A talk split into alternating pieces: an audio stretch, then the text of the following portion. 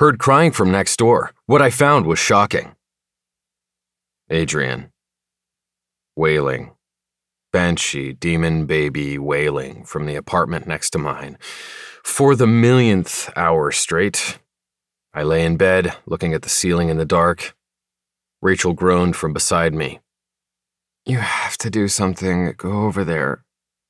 I scoffed. I'm not going over there. I don't know her. I think I'd seen my neighbor in the lobby getting her mail once, but she was on the phone and she didn't make eye contact with me, so I didn't say hi.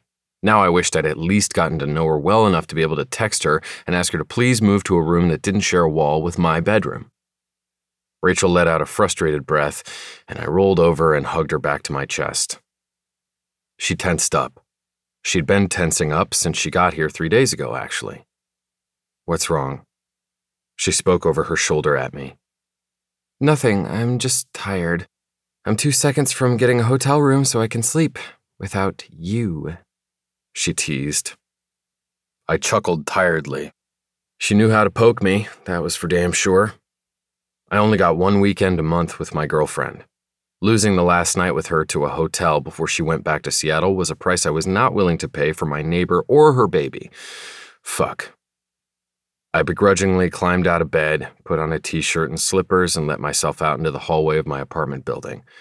No idea if she'd answer the door. It was four o'clock in the morning, and I was a stranger. Rachel probably would have called the police if she'd seen a man she didn't know knocking on her apartment in the middle of the night. Who is it? A woman's voice called over the wailing. Your neighbor. The chain raked from the other side and the door opened. Yup, the woman from the mailbox. She looked like hell. Baggy, faded black t shirt with a hole at a seam on the shoulder and some drawstring sweatpants with stains on them, dark circles under her eyes, wild, frizzy hair. What? she said, looking at me over the tiny, loud bundle she had pressed to her chest. I'd never seen a baby that small. I had bricks of cheese in my fridge bigger than this kid. It didn't even look real. It sounded real, though. She eyeballed me impatiently. Yeah? I have a deposition in four hours. Is there any way you can. Any way I can what? She glared at me.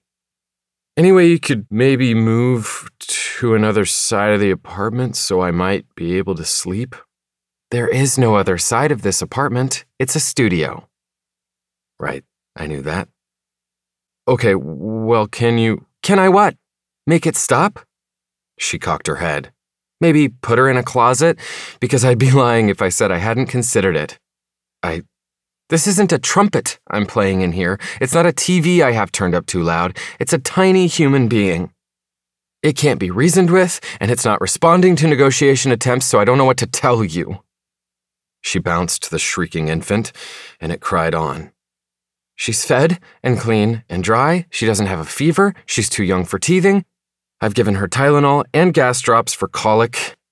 I've bounced her and rocked her, and I'm coming to the conclusion that she's simply playing out some cosmic karma based retribution for crimes I committed in a past life, because I cannot, for the life of me, understand what I'm doing wrong.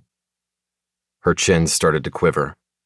So, no, I can't make it stop. I can't help you or me or her, and I am truly sorry if my own personal hell is inconvenient for you. Get earplugs. She slammed the door in my face. I stood there, blinking at her peephole. Great. Now I was the asshole.